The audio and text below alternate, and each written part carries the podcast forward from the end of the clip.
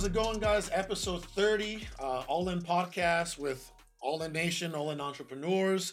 My name is Carlos Reyes, serial entrepreneur out of Phoenix, Arizona. I'm here with my business partner. What's going on, guys? My name is Sal Shakir. I'm a serial entrepreneur out of Phoenix, Arizona, as well alongside with my other business partners. Alex Sines, 22-year-old real estate entrepreneur. And one of your hosts today on this special day on this podcast. We made it to episode 30.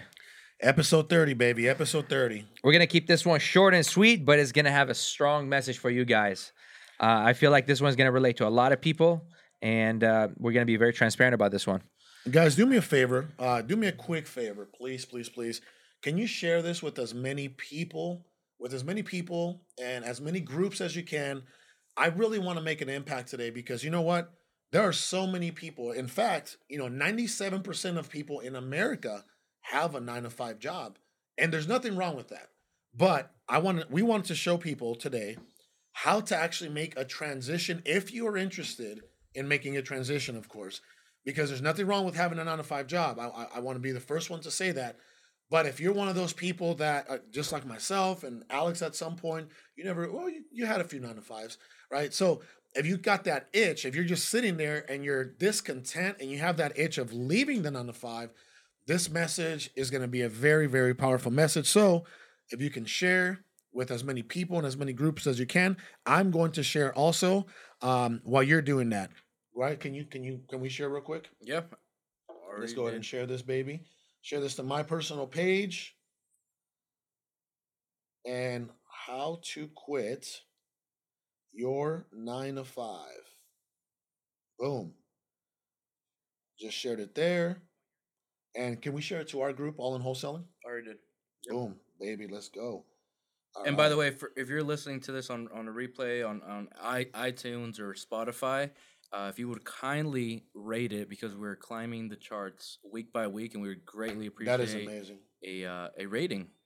That is amazing. Are we live? Because it's not. We are. Okay, that's something's wrong with mine. Okay. Change your cricket. We're good. Excuse me. All right, guys. Let's go ahead and start with this, guys. Like Carlos said, there is nothing with having a 9-to-5. It's actually part of the journey of being successful. Nothing wrong. A lot of people, there's nothing wrong with it. A lot of people start from 9-to-5 because they want to learn they earn something and they learn the ins and outs of a particular business. But what something is wrong, if you have a bigger vision and you get stuck with the 9-to-5 and then you just blur everything out, then that's a problem. I've talked to so many people that they say, well, I don't know what to do. I'm like so busy with my work. And it's usually the same work 9-to-5, but when they leave, they go pick up their beer or they go pick up their drinks or whatever, or they go home, they watch a movie. They don't want to dedicate any time to actually leaving that 9-to-5, even though they have a bigger vision of them leaving it.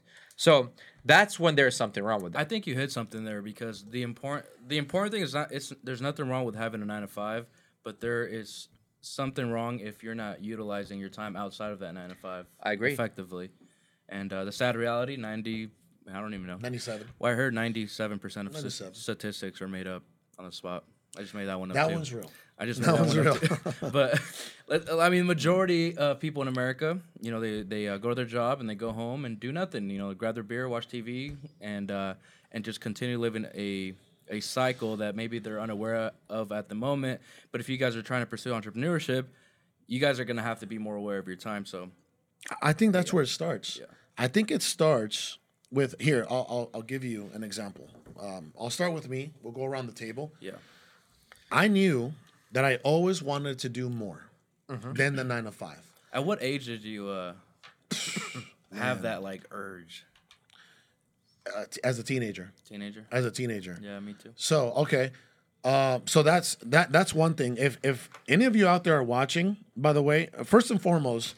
Let me know who has a 9-to-5 right now. And there's nothing wrong with it, by the way. Let me know if you have a 9-to-5 right now. If you are actively working a 9-to-5 job right now, let us know. We want to know. I really, really, really want to know. If you have a 9-to-5 job, I want to know. So please let us know. That way we know how much of our audience is still currently employed, and there's nothing wrong with that. I think I know this. What was your first 9-to-5? I worked at Montgomery Ward's. I was I used to sell televisions, and then What is that, like errands? So Montgomery Ward's, man, this is old school. I don't know what that is. Actually, you know what? My first 9-to-5 job was between the 7th and 8th grade. I used to, even though I don't even know how I got. 12? That's what I'm saying. Hold on. So my stepdad at the time, because I had two stepdads in my life. They were around for a good 2 to 3 years. This guy, Luis, he used to be a foreman, and he was in construction. And I needed clothes for the 8th grade. I needed uniforms. I needed, shoes, blah, blah, blah. So he's like, just typical Mexican stepdad. Well, come work with me. And I would carry around the wheelbarrow, and I was cleaning up after the construction guys. Was that a 9-to-5, though? That was kind of a 9-to-5. Honestly, man, that was like a 6 to 5. 6 to 5. Yeah, because they started early. Exactly. That's more like a... They beat the sun, yeah. Yeah, yeah. So I was there that summer between 7th and 8th grade. So that was my official... And first, after that, what were the next ones? Retail sales, selling televisions, camcorders, things like that. Worked at Best Buy, right? Yeah. Best Buy, so Montgomery Ward's, Best Buy, worked at Best Buy for quite some time. But like I said, I was just never, at first it's fun, right? Cause it's new. And then you get there and you're like, you're learning all this new stuff. Especially as a kid, it's a lot of money. Exactly. Like, 'cause you have no bills, nothing. Exactly. Like. So, but it gets old really quick, and you're like, I want to be able to do more. And my dream, since I was a child, was always to own my own business. One business, not 20-something, right? One business. Just own one business, right? So I had that itch. And at some point, that itch either gets scratched or you're never going to be happy. You're not. Unfortunately. When you say itch, what do you mean by that? That itch was like, I want to have my own business. I want to know what it feels like to be in control of my business. Mm-hmm. So, tell us about yourself. When did you have that itch? So, mine was a bit different. So, in Iraq, my dad had a company that was contracted with the U.S. Army, and I was my dad's office manager somehow. How old were you at that time? 10 years old, maybe 11. So I would send invoices and appraisals or whatever. So because he would maintain the generators for the kitchens, in the military bases. And, I don't know if that was like a 9-to-5 job, but that was more like helping my dad, but I was doing it all the time. But when it came to the United States, that was a whole different thing. I was working as an AC technician helper, so I was a helper for a guy named Sal as well. And at the same time, I was working a part-time job because that's all they gave me at a laundromat. So I've always kind of had something to do. Along the way, within my free time, if I had any free time, but. We share the same thing. I've always wanted to see myself as a businessman, and this is the picture I've had. I've had this vision of myself walking with a suit and a suitcase, and I would sit behind a nice office. Why? Because I've seen that in movies. I've seen that in soap operas or whatever. So that image always was stuck in my head. I want to be a business owner that goes with a suitcase and nice suit, and that was it. Yeah. It was like one of the best versions of yourself, right? That was the best version of myself. Okay. And at a young age, obviously. Beautiful. Beautiful. Sir? So, as a kid, what was my first thing? So, when I turned 13, I got a little bigger, worked construction with my dad. Mm-hmm. He used to build custom homes, or he still does, but I would go and help, and I remember carrying plywood and all this, material. But really we kind of evolved. So I never had the vision. I know I want to be really good at something. Mm-hmm. And initially it was I wanted to be a project manager for big construction projects. It was that was the first kind of job I had was construction. So I had that urge, and it went into an architect and an engineer. But my first job was at Sprouts. At Sprouts, it's a food market. some really good food there. There's some good candy there. I remember. So what were you doing? I was pushing carts in the hot sun, and I remember like what's crazy is like I applied at Harkins, which is a movie theater. I applied at McDonald's. I applied at Food City, and then they didn't hire you at Food City. No, because I was doing applications online. So then I just walked into Sprouts like with the tank top and basketball shorts and just I was like I talked to the manager and the next day I was working. You know what's crazy? Cars, just because I like so that taught me a lesson like don't like be proactive. So like I just walked in, introduced myself, and say hey I would love to work here. Is there any opportunities? And literally just like that at the age of I just turned 16. Did you guys hear that, by the way, to be proactive? Yeah. How you doing, Val? What's going on, brother? From Texas. Did you guys hear that? Be proactive. Yeah. Right? So the reason I'm sorry to cut you off because I want to say this. When I was looking for a job, I applied for every single website I can think about, just like him. I applied at Quick Trip, McDonald's, like every single. I'm like every restaurant because I know restaurant. Every restaurant I can think about. Walmart was the first one. Because I'm like, Walmart. I applied for Walmart.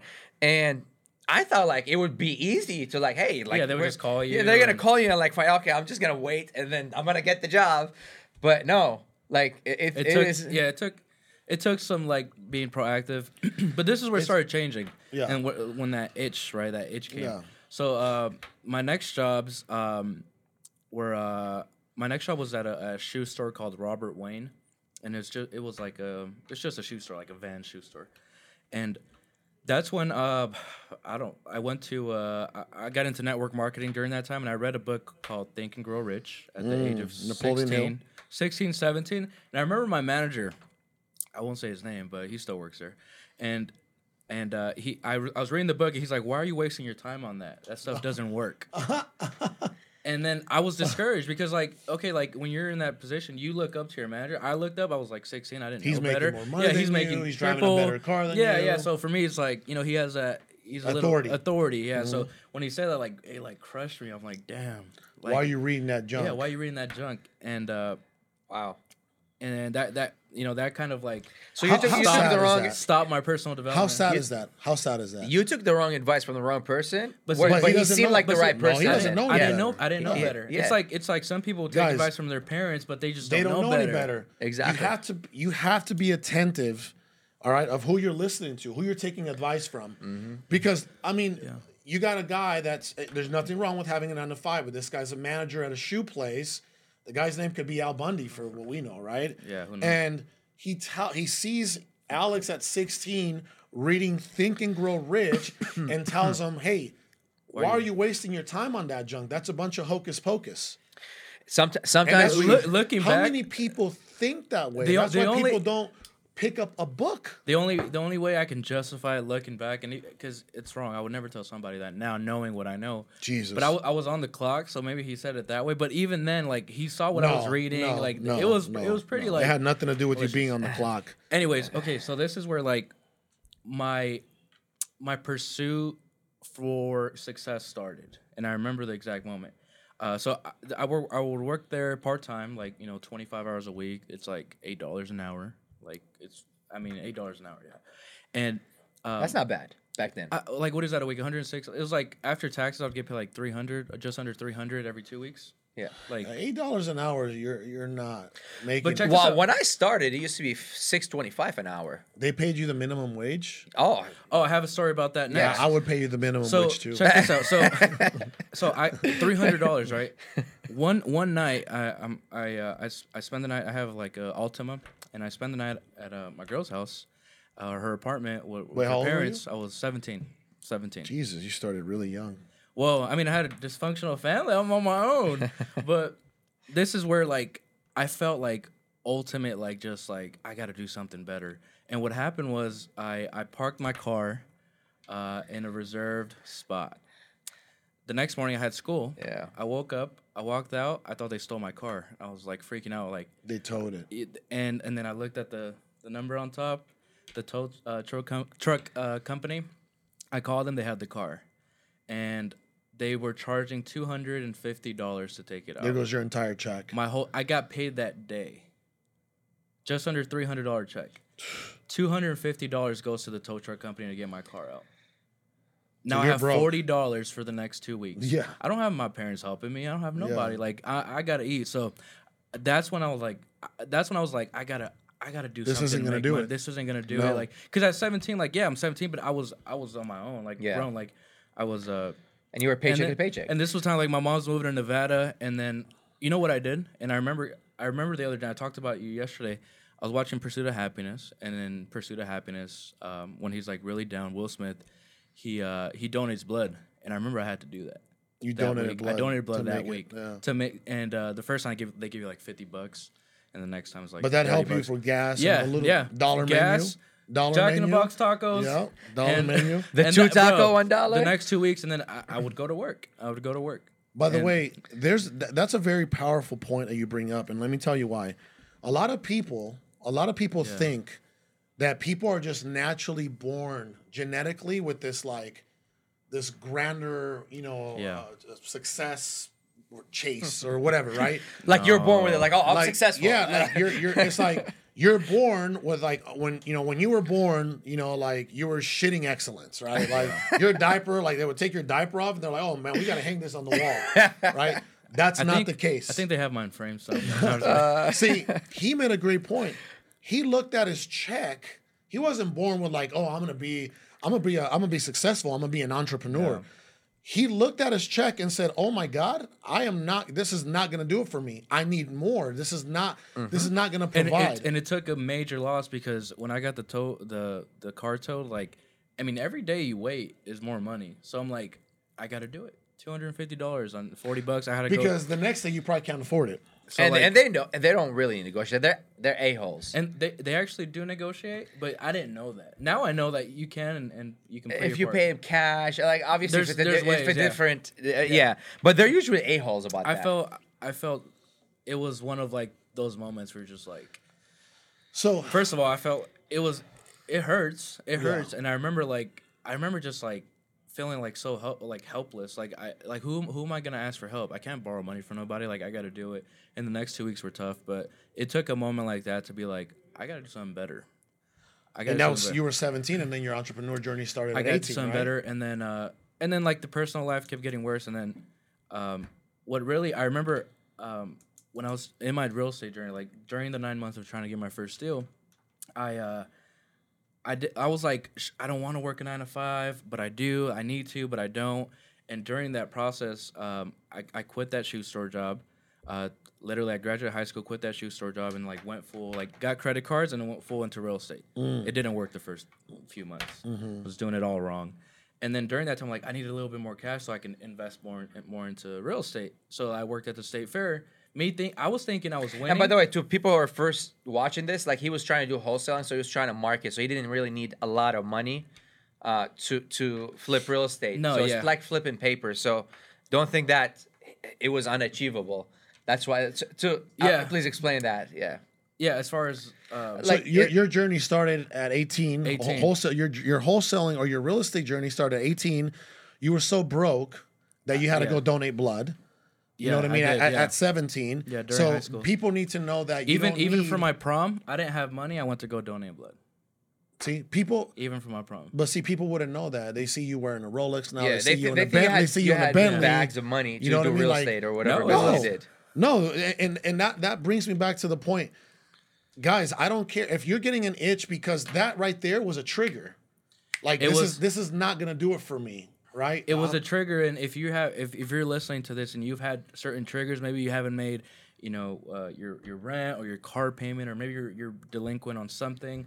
Like, it may not seem right now like it's that's happening for you, but it is, because that should ultimately fuel you to pursue it even more, because your back's against the wall. You got to make it happen.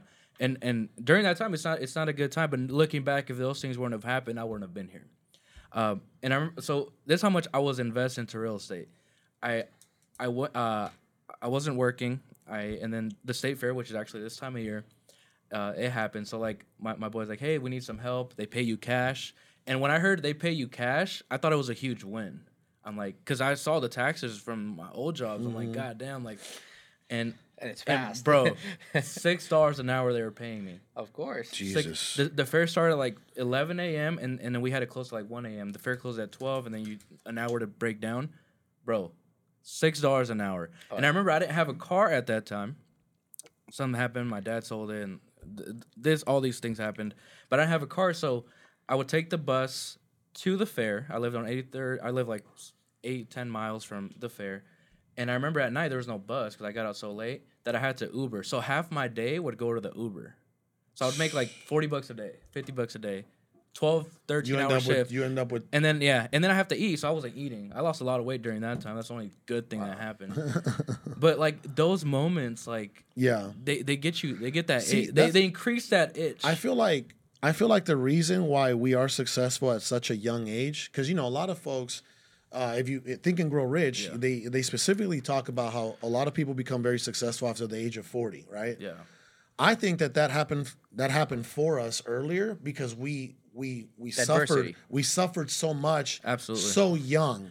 Most of those guys that have become massively successful, they didn't really suffer until they were like in their 20s. That's why it's midlife, right? Midlife crisis. You know, right? You know, and I may sound like an a-hole for saying this, but I think society is part of that because.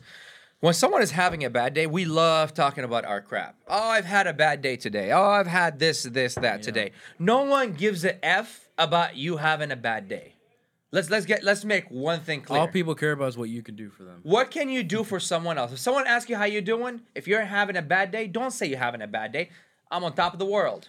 You know what? It's manifestation. Lie to them. Yeah. I mean, no, it's sometimes if you say you're having a bad day, you will make yourself have a bad day. Well, some people are happy that you're having a bad day. Oh, exactly. So no one gives it. They say that 80% of people don't give a shit about whether about your problems, and the other 20% are happy that you're having them.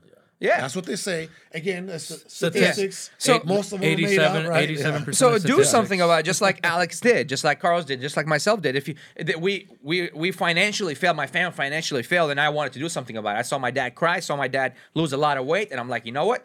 I'm not gonna put them in this situation ever again. I'm not gonna see them in that situation, and that was a trigger for me. He had a different time to trigger. Carlos himself had a different time to trigger. They say people don't change unless the pain is big enough. And so I heard that in Sedona. I'm like. That is absolutely true. It was Jeremy. People don't change unless the pain is big enough. Yeah. But see, you don't have to. So for us, that happened. I mean, it might have been a blessing in disguise to have pains in our life to push us to do something better. But if I was smart enough, if you were smart, if you were as smart as today, would you wait for the pain to change or would you be proactive about it instead of being reactive?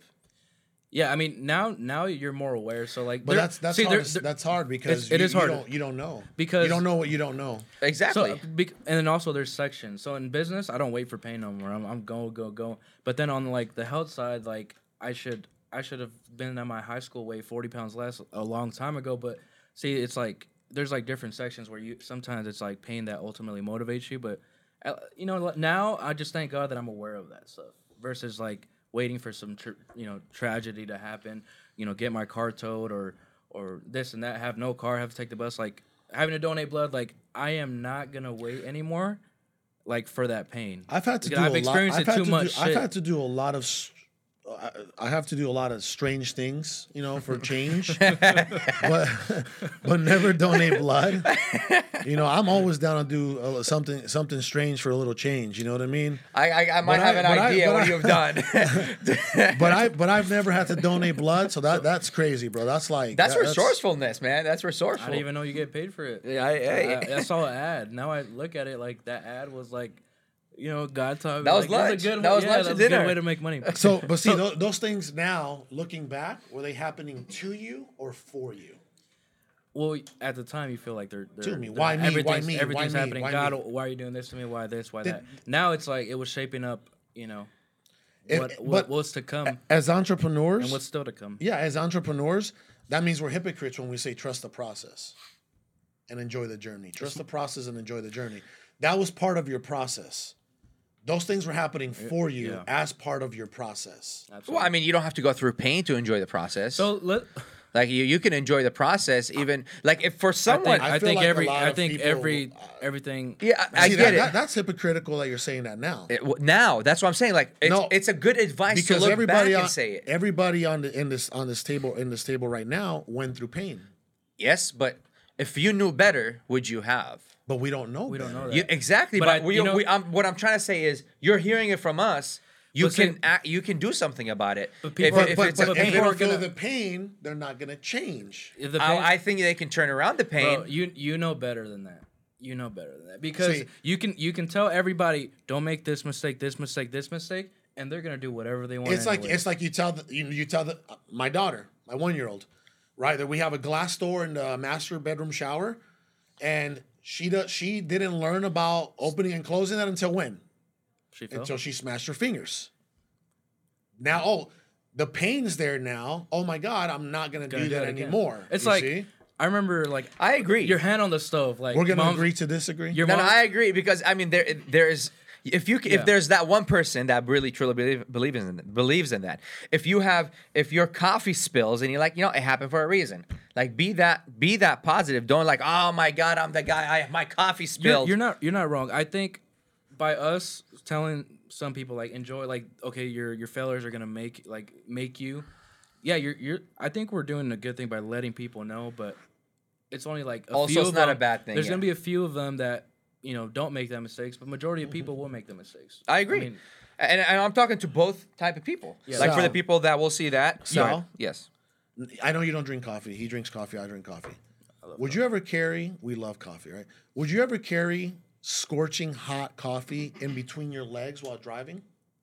No, even though I've done it, but no, I wouldn't. You probably have spilled out. Asking for a friend. Right? Because... what might happen? I mean, burn. I mean, if you're a dude, you might burn your balls. So, boiled. But it may take for you to carry that coffee between your legs and burning yourself to not do it again. To not ever do it again. Like, no, I am carrying it anywhere else but here. I love what Efren said, bro, because that is, to me, that's how it was. I never knew it was Spain. It was just, I thought it was just a way out. Because it was the awareness. Because you're not aware of it. You're in your world, but then it takes, like, somebody else to, like, kind of poke you on the shoulder and tell you. Absolutely. Well, we've been talking about the psychological things, the hurt, the pain, and everything, but we have not talked about how to leave your 9 to 5 yet. So there is a correct way. But I want to commend you on something, though. I do get your point, because you know what? You are the most experienced businessman on this table. Absolutely. And you have saved us from, the compound effect, right? We sometimes may take you for granted now, because we're like, oh, Sal, he'll take care of it. He knows better, right? We're just talking about that. Yeah. It's crazy that you assess that. But like today, like, hey, guys, let's go wire this money, blah, blah, blah. Hey, bro, move this money from here. You're the most experienced businessman here. So... because we listen to you in so many ways, we avoid certain pain, and we've shortened the learning curve a lot. So again, I think it's one of those, like, agree to disagree. And my point was, some people will get it, and some people won't. Majority of people, and that's for both. That's what I love about this podcast. That's my only point. The smart ones will say, "Well, those guys told me not to do this, so I'm not." But then the other guys are like, "Oh, I think I can do it. I really want to feel that pain." And then they put their hand in the fire. Okay, I'm not doing that again. So, so let's talk about the transition. Okay, so transition from your 9 to 5. And guys, we got about 10 more minutes left, so listen closely. Yeah, we're going to talk about how to transition. If that is what you truly want to do, we're here, right? If you really want to transition because you do have that itch, you want more for yourself, you want more for your family, you want financial freedom. We're going to talk about transitioning out of your 9 to 5. We're not going to sit here and tell you to quit right now. That is BS. No. Whoever's out there preaching that, whatever influencer is out there, quit your job today, go all in, burn the boats. They're not going to send you a check to take care of your bills next month, so don't listen to them. But there is a right way of doing it. But there is a right way of doing it, and let's go into that right now. Let's talk about the wrong way of doing it, because I sure as I can explain that. All right, let's talk about the wrong way of doing it. So the wrong way of doing it, because it puts you in a deeper hole. For me, I was the last job I worked was at a call center, as a collections agency, And this was like month 6, 7, 8 of doing wholesaling. And I quit the very moment that I assigned my first deal for $5,000. I quit that very moment. That is definitely the wrong way. I counted my money way too soon, which is not something you guys should do. Did you guys hear that? He said he quit after his first... How much was your first deal for? $5,000. Well, the first assigned deal. It wasn't closed deal. The first deal I had assigned to Brian Ponciano for $5,000 assignment fee. And then what happened? The guy went dark on you? No, the seller, he got diagnosed with cancer. Oh, I remember that now. Okay. Yeah. So, you guys hear that? You don't just get your first deal and you're like, I'm out. I'm walking out of my job. You don't do that. So continue. Yeah, unless you get like a $300K check. Now, if you're in the Bay Area and you make 100-something K and that, you might... that covers your freaking expenses for the next year or two. Yeah, absolutely. Yeah, okay, so let's get that straight. But yeah, $5,000, I quit the job, counted my money way too early, and that deal didn't go through. And I was in a deeper hole because I had bills coming up. You know, I had to eat. You traveled. I traveled. Like, I went to my first Cowboys game, spent $300 on a ticket. Yeah, you went all out. I went by myself. But see, that right there is you splurged. I see. He had to. Well, see, we wanted to taste it before you could have it. I quit my job with $1,800, and I had $5,000 coming. Okay. Right? And I had maxed out credit cards, like $3,000 in maxed out credit cards from Bandit Signs. But I wasn't even counting that. I was like, I'll pay those later. But I quit, and then I spent the $1,800, and then, like, January comes, and got bills coming up. I'm living at a studio by myself. My dad dipped. He because it was me and him initially, but he moved, and then now it's like I was in a deeper hole. So versus being in a position where I can pay my bills, get more marketing done for, in my case, it was real estate. It might be different for yours, but... That was the wrong way of doing it. Like, I should have stayed at the job, been more patient, hopefully have closed that $5,000 deal, and kept growing it that way because I needed to pay bills. And by quitting too early, I had no income, so I was just like, you can't go in panic mode. I was in desperation mode. Yeah. When you're in desperation mode, you can't think logically, and you know it. You can't set yourself up for panic mode. I got a huge lucky, and I consider luck because, you know, like a blessing from God because like that $5,000 deal closed, I was in a position where it was like life or death. Like, I needed to make something happen because there was nothing happening for me, and I drove for dollars. I ended up, the story goes on, but I ended up getting a $13,000 deal 3 weeks after that 5K deal fell through. Okay. So I got a huge break. Majority of people, I mean, sometimes it doesn't go their way. It didn't go my way for 9 months. It took me 9 months to get my lucky break. But if I would have done it over again, I would have stayed at the job, kept paying my bills, kept building that marketing budget, and been more resourceful with my time outside of work. Because looking back, I wasn't that resourceful outside of work. Like, I would put bandit signs on the weekends, and then during the weekdays, I would just do nothing. Yep. Just wait for calls. That's terrible. And that's not the right way. You weren't very proactive. You were semi-proactive. Yeah. I think so. There's the wrong way of doing it. Even though it worked out for him, it doesn't mean it was pretty. I personally think that you can quit your job in two things. There's an old book that I read, and it says save 10%. If you have is that Richest Man of Babylon? Richest Man in Babylon. It's Richest an old book. 3,000-year-old book. And it's fine, but it's a good book because it talks about... So, and it's crazy how you do that because I was doing that before I even read the book, but when I read the book, that was a confirmation for me. So, let's say you make $1,000 a month, whatever you're at right now, and every month you are barely making it, paying $1,000, and your account is going back to zero, and then you get your paycheck and... But take away $100 because that's 10%. And if you can do more, that's great. And somehow you just put that away and now you're working with $900. Somehow the whole month would work for you. And don't ask me how. It just works that way. And you can ask other people in the community. Then your $900 now pays all the bills and now you have an extra $100 just somehow.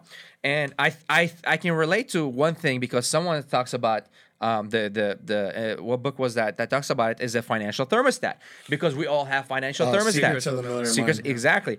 And what happens is if you have an amount of money, if you get extra money, you throttle yourself to spend it and now bring back yourself there. And if you have less, you throttle yourself back again to make it here. So it's like, because you're set at that number. Like you set yourself at that number. And that probably happened to you, Alex, because you saw so much money. Like you thought about every single way to spend it. Well, but $13,000? The first $5,000 that you're gonna get. Oh yeah, 5,000. Yeah, I was. Well, you had a financial thermostat that you're like, fuck, F it, I'm gonna spend some money. Well, okay, yes and no. So I spent the $1,800 I had because I was counting the 5,000. Mm-hmm. When that 5,000 didn't come, I didn't have nothing. I had like $200. So like, yeah, that was that. But see, what happened because like of those like, of getting my hopes up and then falling down, getting my hopes up, falling down, like multiple times. I mean, over 9 months. When I did get that first check of $13,000, I didn't take that for granted. Mm-hmm. I was like, I'm not making the same mistakes again. Because you made it. I didn't go splurge. I still lived at the studio. I actually rented something cheaper. I rented a room for $300 for the next year. Carlos actually, when we met, he visited that room. I had like an inflatable bed. Wow. And he visited that in Maryville, and I had money in my account, like I had clothes, like but I think by the time I met him, like five. Yeah, because I knew not to count my money. Weren't you trying to get approved by TLO at that time? Yeah, it was all. The guy came in, he's like, "What is this, a mattress? Where are you keeping your records at?" That's crazy. Under the mattress. I didn't have a. What if someone disinflates, like stabs it? I didn't have a filing cabinet. Oh my God, that's. I remember that, man. We got approved later. Anyway, that's something else. All right. And the second thing is obviously start saving money. Second thing is always look for opportunity outside that job. If you have a part-time job, you have extra time. If you have a full-time job, you can always find time to do something. And Carlos can elaborate on something while you're working there. That was you can, the hardest year of my life. Yeah, but before we move into that, there's always other things. There's an app called Washi. Which WSH Washi, yeah, and with an E, and then you can wash cars. I think the perfect like Uber. You're gonna say Uber. I'm gonna say Uber. Yeah, Uber. If I Lyft, you know what's funny? I still get sometimes I get like follow-up emails from Lyft because at 18 I applied to be a Lyft driver, but at that time you had to be 21. Like when the first now Lyft, you can be 18. Now you can be 18, I believe. Damn. But at that time I applied. So that's why I don't mess with sometimes Lyft. I get emails from like Lyft following up, like, come get your car inspection. Because you have to go get your car inspection, apparently. But like, I'm not going to. Yeah. The Bentley? But wouldn't it be cool if he was doing Lyft in a Bentley? I mean, back then, that was not an option. But it was Lyft in my Taurus. With no insurance. And what? They probably wouldn't qualify. Because there's no insurance. No but anyway, yeah, so there's always these odd jobs. Guys, you can go knock on doors and clean mow the lawn. And there are so many things you can do. Yeah. Guys, there's so much. You can go paint freaking golf course fences. I did that.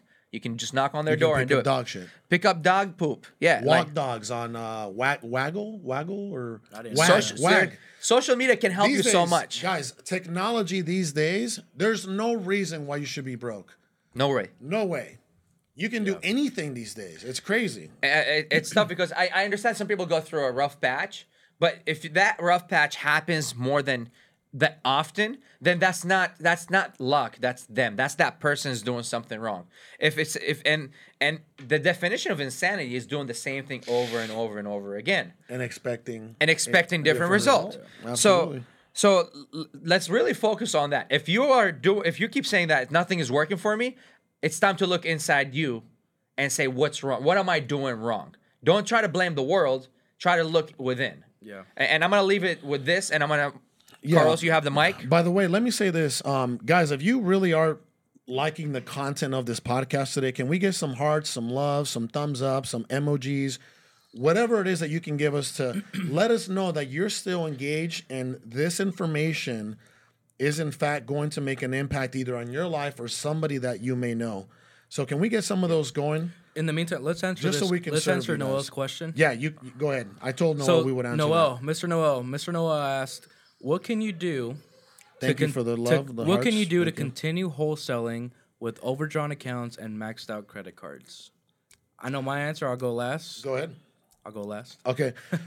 Noel, in my opinion, I feel like, first and foremost, the only difference between there's a lot of differences, but one of the major differences between the massively successful entrepreneurs and the ones that are not there yet are they don't quit.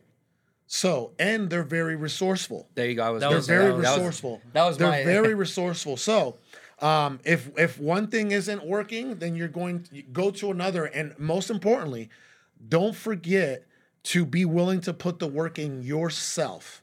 Okay? Because again, all right, so you can't afford to hire some cold callers or you can't afford to send out some mails.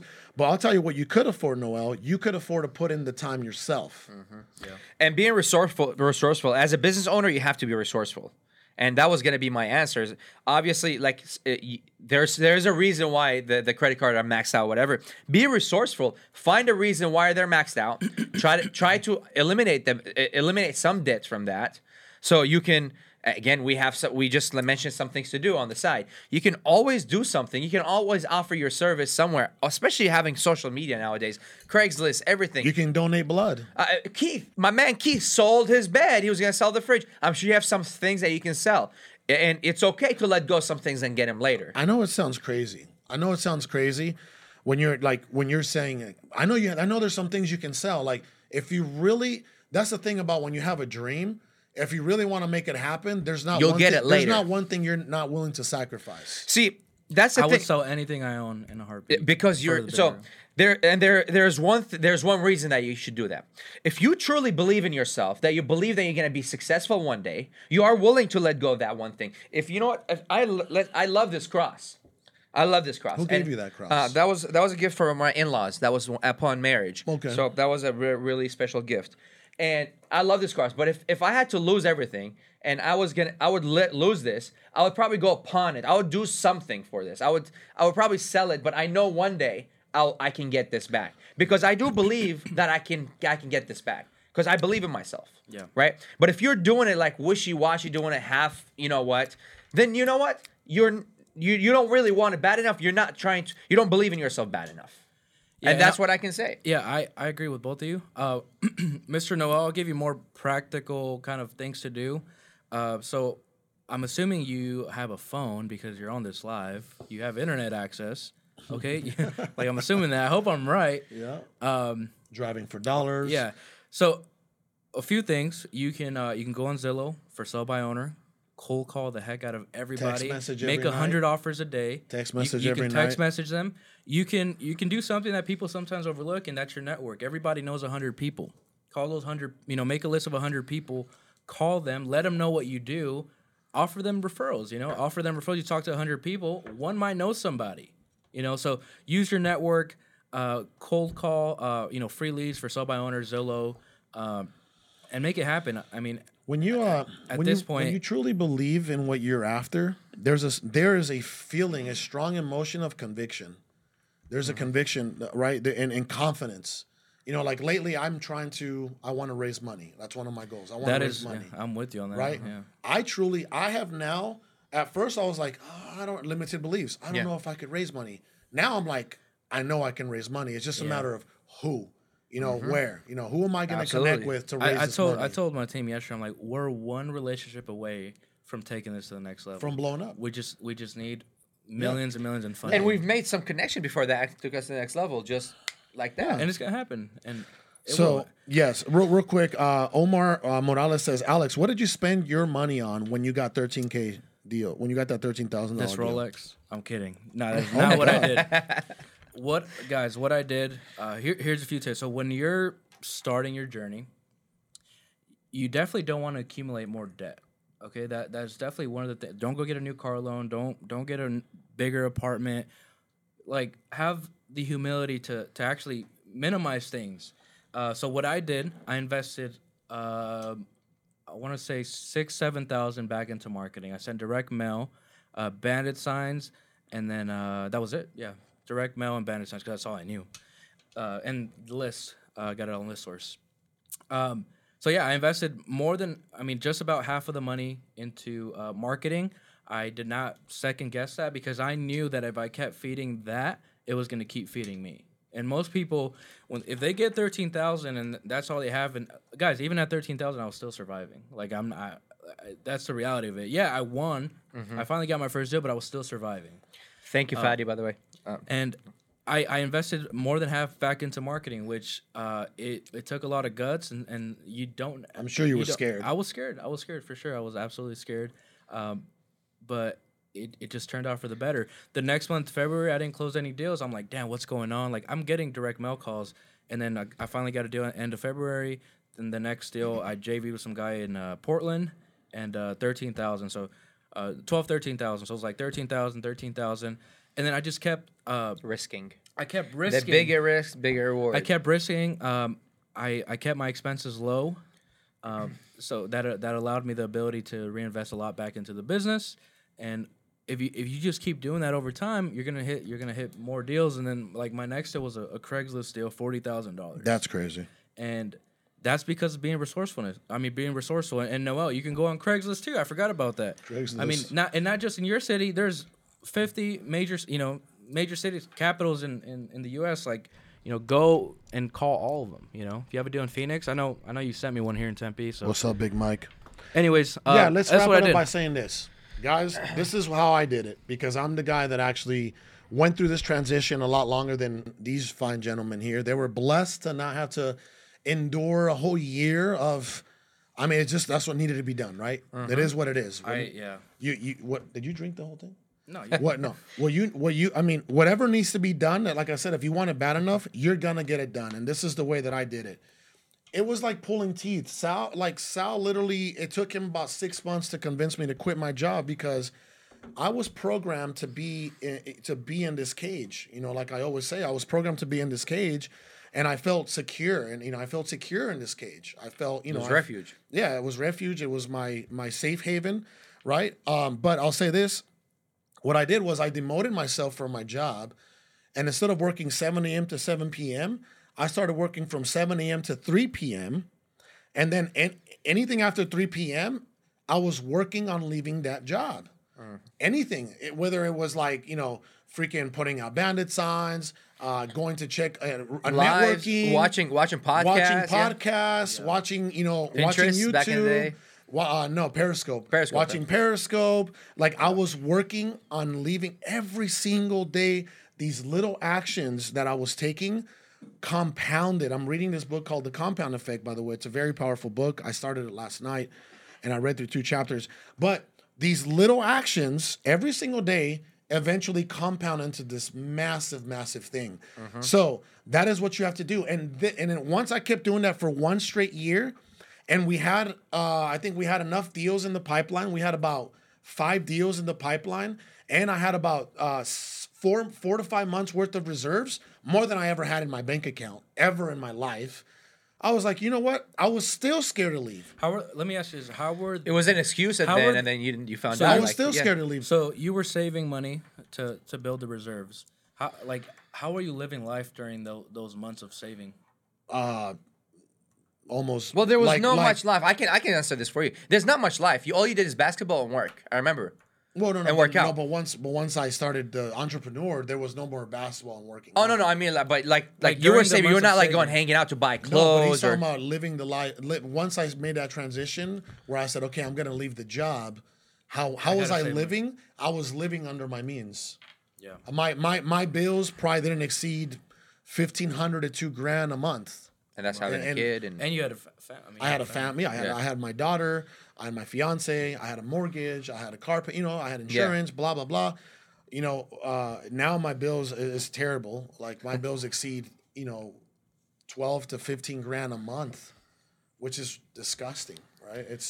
I'm sorry. And you know what? I was just thinking about that, by the way. I'm like, you know what? I got too many things. I got to get rid of some things. I want less, you know, because sometimes that could be the cause of stress and problems, right? But anyway, guys, that is what you do. I will be at Momentum event next year, Armando. Sounds good, brother. So what's up, Mike? So anyway, that is how you leave your job. That is how you transition. First and foremost, you get that spark of like, you know what? I want more out of life. Uh-huh. And then you start working on leaving that job every single day, whether you take a pay cut, demotion, whatever it is to free up more time. Yeah. Because right now, that's the only thing that you have working for you is putting in that time into leaving that job. And then you build up enough reserves in your bank account. I'm talking 3 months, 4 months, 5 months, 6 months max. All right? Don't get too crazy. All right? And then once you have that and you have 3 to 5 deals in the pipe, leave that job. Burn the boats. Don't ever look back. I made the mistake of putting in 2 weeks and they're like, no, can you stick around for a month? Now that I think about it, I should have just walked out because God willing, I'm never going to be employed ever again in my life. God willing. You see, God willing, right? Nothing's promised, but those are my intentions. And those should be your intentions when you walk out. You know what? I want to say something. The other day, I was driving at night and I sent you guys a song. Well, Lean On Me. Lean On Me, right? And I love that song. That's like I used to listen to this song way back, like when I was in Iraq. And you find some people that are like-minded. It's easy, especially like within our community, All In Wholesaling, or you can go to any entrepreneur groups or whatever. Find some people that you can share the same things that you have. You can share the vision that you have. You don't have to be partners or anything, but believe it or not, there is power in numbers. So if you have some people are sharing the same mindset and because the same struggle, and because everybody else is telling you something else, you want these people around you. So lean on someone else, and someone else can lean on you as well, and help each other. I think there's power into that. Absolutely. Real quick, before we head off, guys, we have a survey in the Facebook comments. If you're watching this live, please take the survey and let us know what topics you would like us to discuss in the future podcast.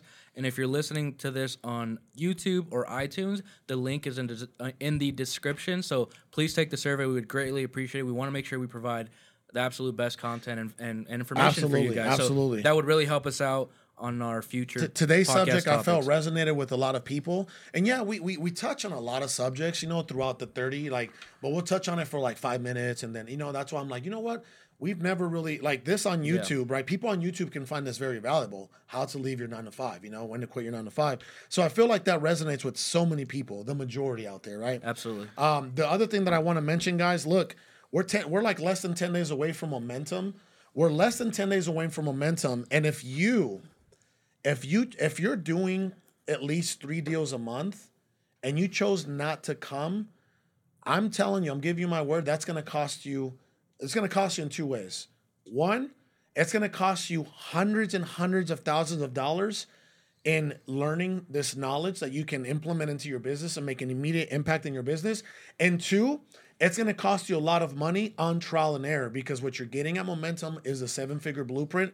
So if you decided not to come for whatever reason, I still wish you the best, because, our paths will cross at some point. Absolutely. But I want you to know that you're making a huge mistake. You know how many people I've had to push over the finish line and say, you need to come, you need to get here, because I knew how their lives were going to be impacted. And that's why when you strongly believe in what you're doing, sometimes you have to push people, because people are naturally cynics, right? Mm-hmm. They're naturally cynics. They're and plus there's so much junk out there these days, right? Everybody and their mom is either throwing an event or throwing a podcast up or putting out content. I love when someone watches a course online and now they're teaching someone else and they haven't done one thing. Yeah, it's crazy. So anyway, if you still have time to register, to sign up, but regardless, we're here to serve you, whether you go to Momentum or not. We're going to continue to serve you, but if you could make it, I promise you, your life will change forever. Not only your life, most importantly, the lives around you will change forever, and you can ask anybody who's attending Momentum. And guys, we are launching a community website where you can tune in on everything that we have. It will be launched this weekend, hopefully. But if I'm announcing it early, it's going to be called All In Nation. Allinnation.com is where you're going to have all our content, everything that we talk about. We want to create this community. It's going to be a community of everything. We give free stuff in there. You can watch videos. You have services. You have every single thing you can talk. Every single thing that our community is about is going to be in there. So hopefully you can tune in that or visit that and share it. All right, guys. Okay. This concludes episode 30. Is a wrap. Yeah. Peace. All right, guys. We'll see you next week.